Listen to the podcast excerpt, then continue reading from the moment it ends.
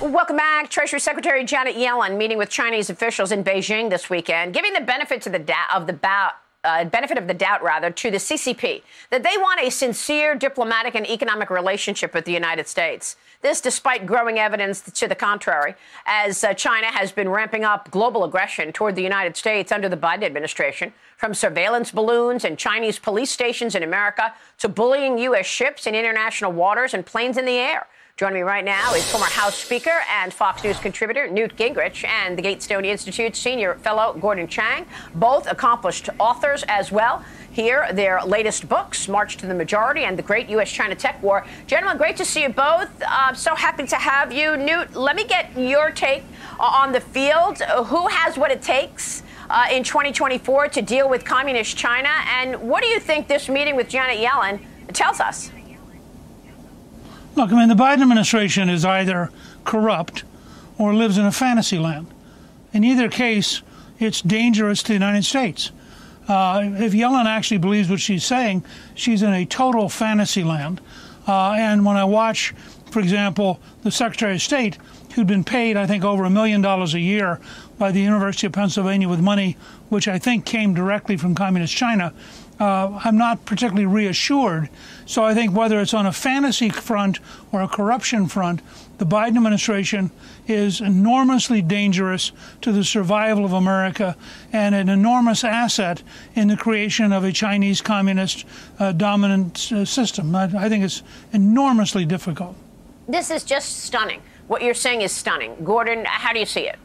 Well, on the same day that Janet Yellen arrives in Beijing, you have Xi Jinping giving a one of his "Let's go to war" speeches to the Eastern Theater Command of the People's Liberation Army, the command that will actually launch the invasion of Taiwan.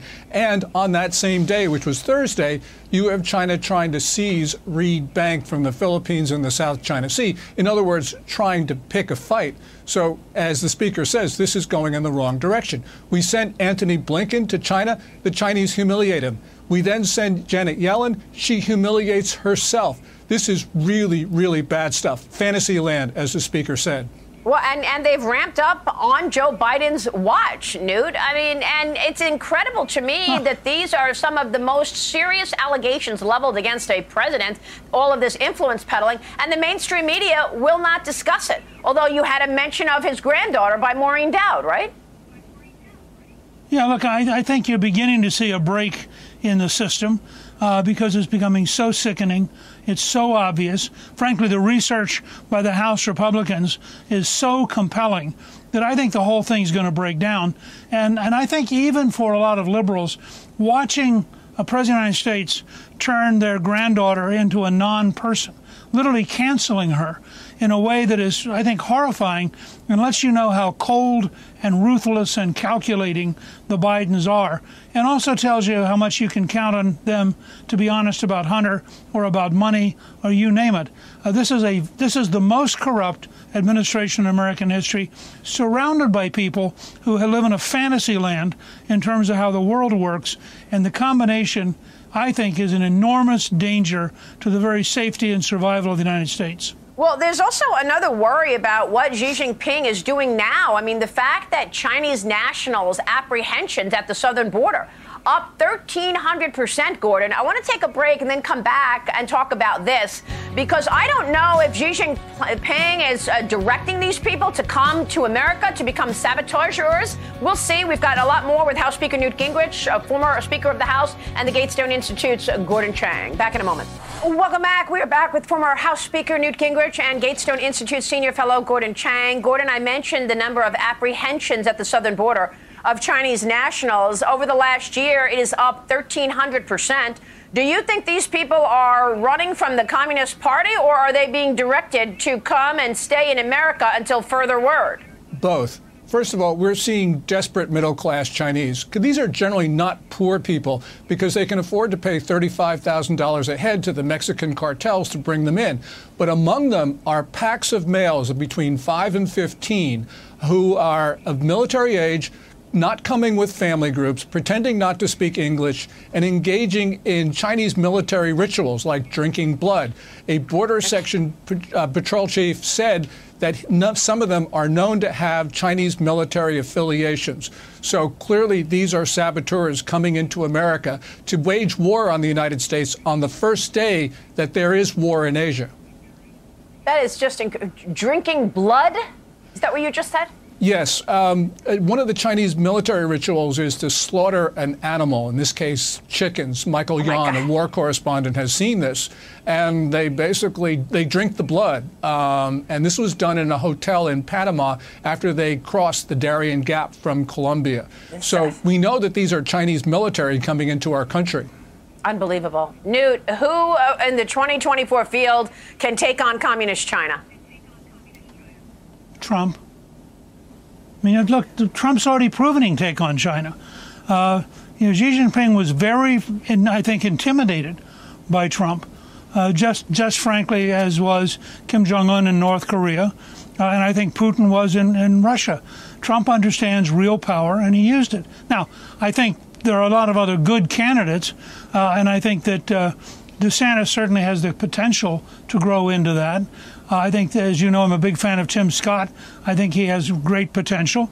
Uh, and I think in, in some ways uh, that, that you have Vivek Ramaswamy is the most interesting new candidate in the field. Uh, but I think that uh, on the track record, if you compare how Trump muscled our opponents with how Biden consistently is pathetic, uh, yeah. and as I said, it's either corruption or he's yeah. just out of touch with reality. You don't know which it is. Yeah, I remember when uh, Trump hosted Xi Jinping at Mar-a-Lago and dropped the news that we just sent strikes to Syria. That surprised him. Uh, gentlemen, thank you. Former House Speaker Newt Gingrich and Gatestone Institute's Gordon Chang join us next week for our special interview. We will be speaking with former President Donald Trump right here next Sunday, 10 a.m. Eastern. Have a great Sunday, everybody. I'll see you tomorrow on Fox Business.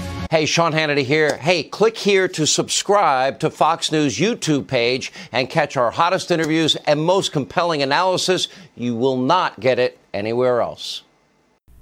Well, some states, California is one of them, have uh, what they call lemon laws, where if you buy a car after a period of a few days, you've got a little window there, and if you don't like it, if it's not turning out the way you like it, then you get to take it back and they don't charge you.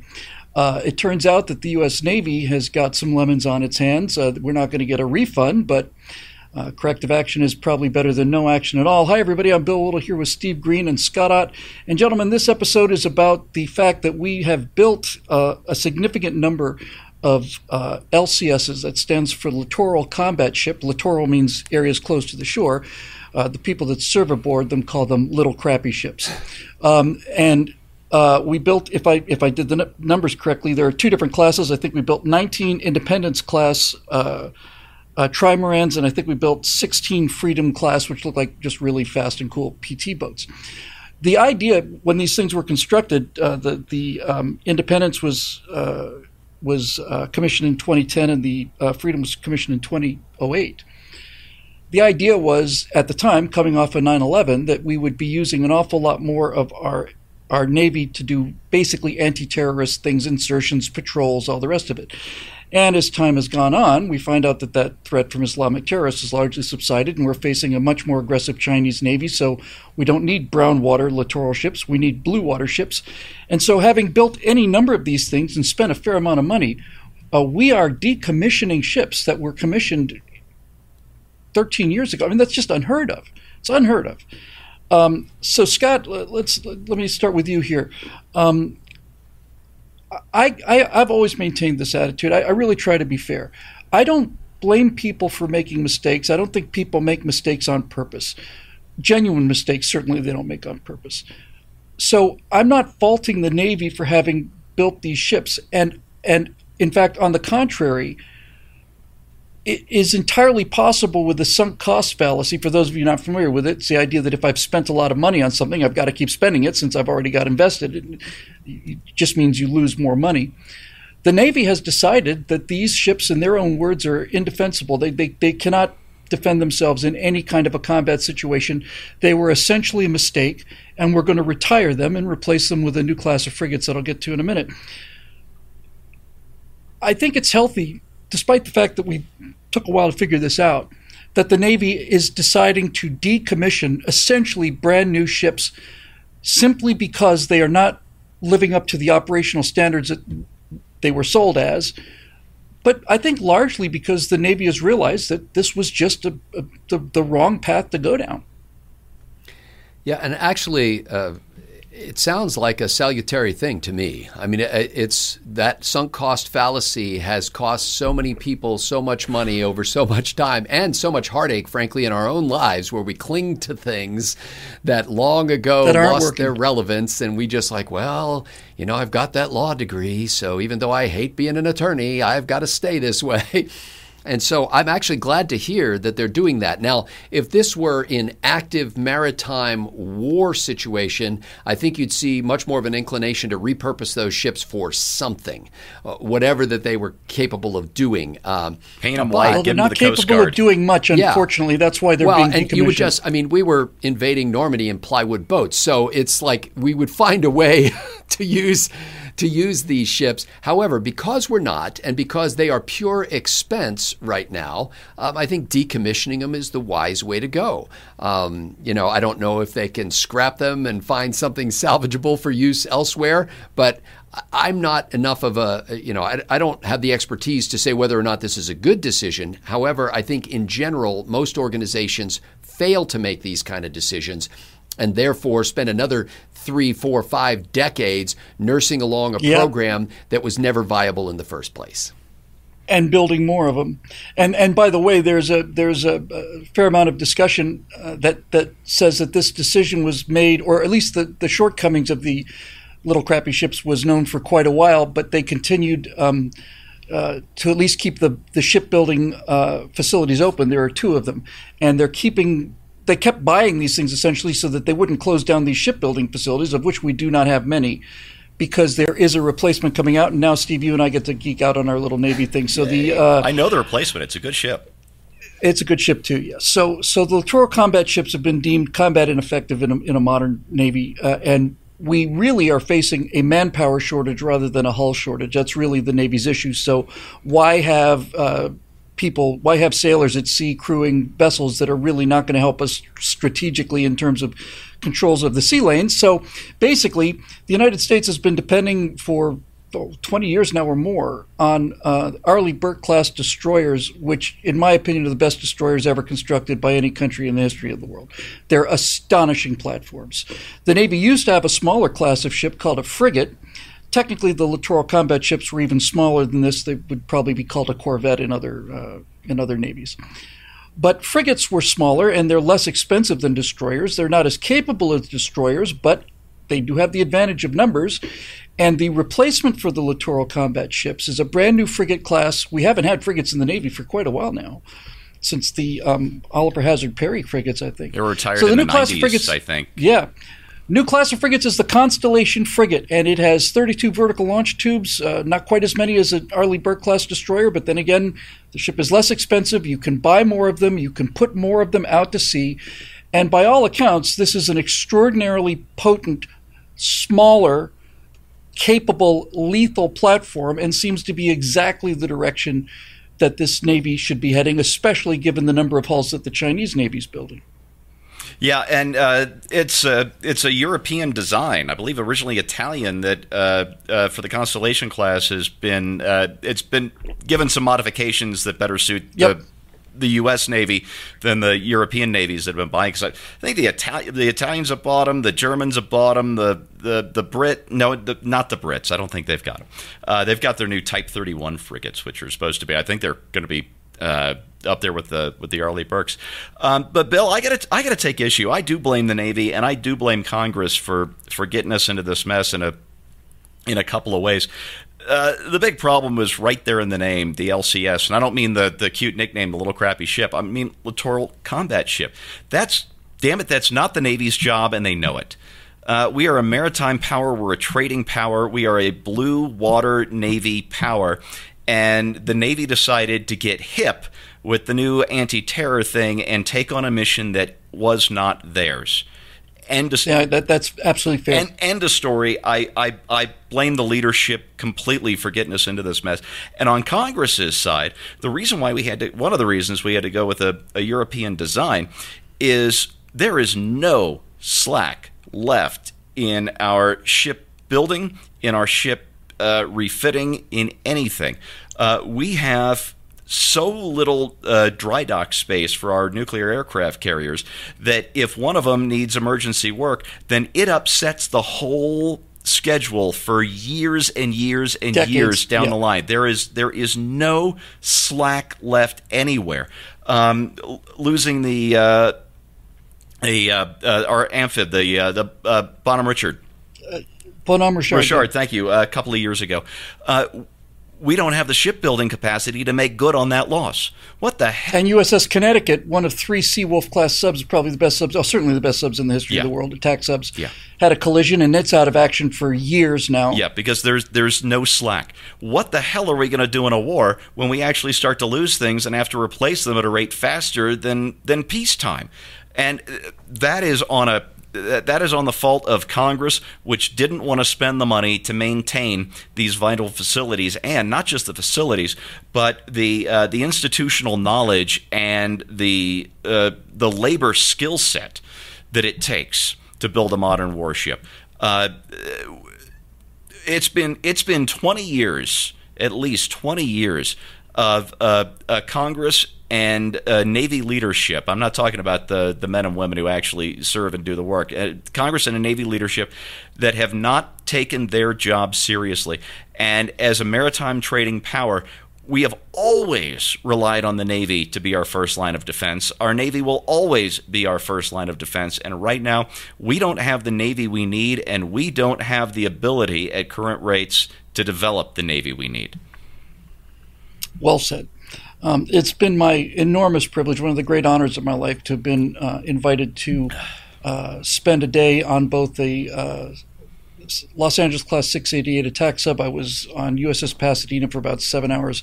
I've been 600 feet below the surface of the Pacific at 20 knots, and that that boat's not even breaking a sweat. It's just it's just walking around at that speed. I've also been on an Arleigh Burke class destroyer. I was on USS Spruance, uh, which I want to say is uh, DDG 111, uh, and Arleigh Burke was the chief of naval labor, uh, of opera, chief of naval operations during the early years of the Cold War. He's the only person I think to do it have three consecutive terms. He was an extremely forward-thinking guy, and the Arleigh Burke class destroyers are just the they're, they're just the best combat vessels in the world, I think. Um, so what we've got here with the Constellation is a is a capable little brother of the Arleigh Burkes. The good news is they're not as expensive. That means we can build more of them. We can deploy more of them. There's no substitute for number of hulls when you've got an entire planet to patrol, and that's what we do with the U.S. Navy. Because as Steve points out, we are not just a maritime trading power. We are the world's dominant sea power. We keep the sea lanes open for everybody, and for people who don't like that, well then too bad for you. That's what we do, and, and that's why we are able to be the manufacturing giant that we are and have the influence that we have. So the first thing really about the Constellation class frigates, they're they're well armed and everything, but the much more important point, certainly ma- most important point to me is how do they look? And I think they actually look pretty cool. they do. Um, I, I would have raked the front a little bit. That flat front thing is a little bit like the Oliver Hazard Perrys, but these but these Constellation class frigates look like they mean business.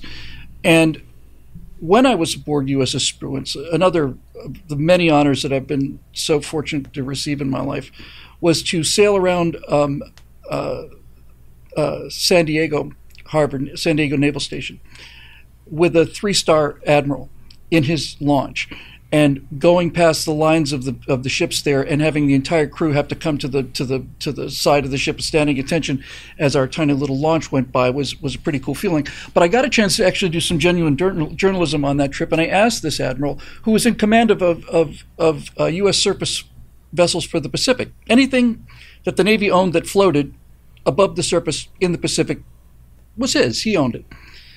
And I said, Admiral, what do we need right now? And he said exactly what you said, Steve. He said, right now we need maintenance facilities. We need the ability to turn our ships around. We have a significant percentage of our Navy that is in, in, in port for maintenance. We cannot get them serviced fast enough. And I, and I said to him at the time, during the Obama administration, I said, well, Admiral, what's, what's holding that up? He said, well, since the Congress has not passed an actual budget, you may recall during the Obama administration, I think we went four or five years without passing an actual budget, just had, you know, continuing resolutions. The Admiral said, if I have a if I have a warship that needs repairs, legislation said that the Navy can't do their own repairs anymore. They have to outsource that to private contractors. Okay. He said, now I, I go to a to a shipbuilder and I say I need this work done on a on a vehicle on, a, on one of our uh, warships, and that person will sensibly enough say, okay, I'm going to have to hire this many people. I need a guarantee for this much money. This is what it's going to cost to do. Can you sign a contract? And the admiral said, no, I can't sign a contract because I don't know that the money is going to be there because Congress can't pass a budget.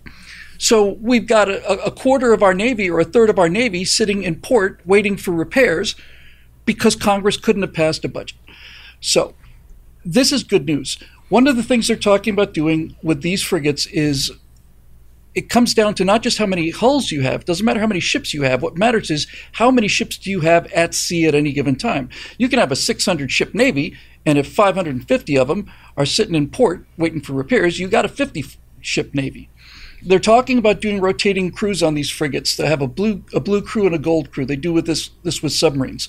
So when the ship comes back after a deployment, say it's deployed for six to eight months or something, it normally would come back to port. It would have the same crew. The crew would get some leave, and turnaround time would be about 18 months before it was ready to sail again for another six month deployment. The Navy's thinking about going to a blue and gold system where the blue crew takes the takes the, the ship out, brings it back. Then the gold crew comes in, starts working on new stuff. The blue crew helps get the thing refurbished, and then the gold crew goes out, and the turnaround time is four months instead of 18. That's a force multiplier. So all of these solutions are out there. But the thing that is most alarming to me personally is not the quality of the ships. I'm certainly glad we're replacing the LCS with the Constellation class frigates. I'm concerned about the manpower. I'm concerned about the crews. I'm concerned about whether we have enough people, and I'm very concerned about how qualified the people that we do have are. The, the vast majority of the Navy is extraordinarily competent and extraordinarily capable.